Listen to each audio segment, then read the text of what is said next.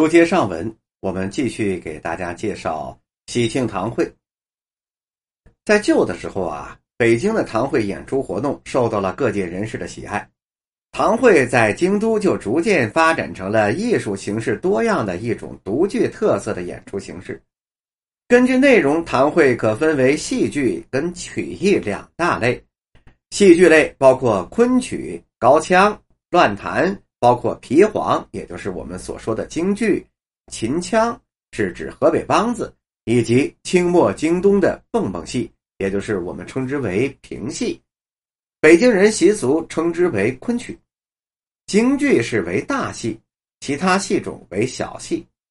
曲艺类几乎囊括了如插曲、单弦牌子曲、子弟书，是东城调、西城调、码头调。北板大鼓，也就是指梅花大鼓；相声、双簧、连珠快书、古彩戏法、秦腔、太平歌词、十不弦莲花落、木板大鼓，以及由此发展而来的京韵大鼓、烙亭大鼓、西河大鼓、单琴大鼓，也就是北京琴书、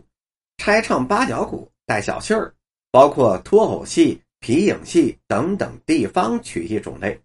另外还有十样杂耍，也就是曲艺节目上中加上的抖空竹、耍坛子、踢毽子等杂技。另外呢，按照喜庆堂会演出的时间来划分，有全包堂会和分包堂会。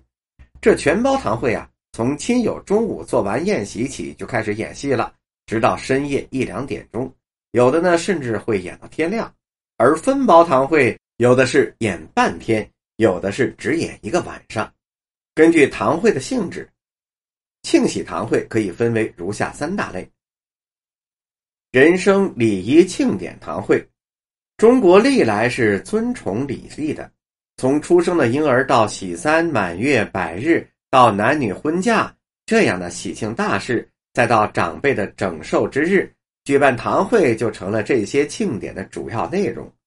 清末民初，那些坐吃俸禄、游手好闲、经济并不宽裕的下等旗人，逢有婚嫁等幸事，即使是砸锅卖铁，也要办一次堂会，为门第增辉。还有谢天酬神祭典堂会，旧时每逢神佛圣诞、庙宇落成，或者是重修竣工、神像速成的时候，或遇到战乱、旱涝、病疫等灾祸。人们修建殿堂庙宇以祈求福愿时，除了诵经还有送礼之外，还要请戏班演戏，称之为酬神堂会。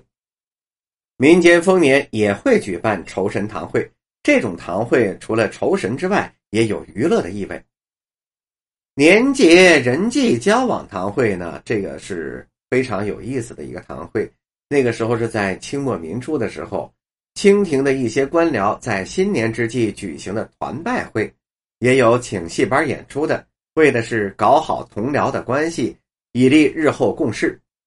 由于每一个家族、每个家庭的成员在社会地位、经济条件、社会关系上都存在着差异性，再加上个人艺术审美观和戏曲爱好的不同，喜庆堂会的形式和内容也是有所差异的。本集播讲完毕。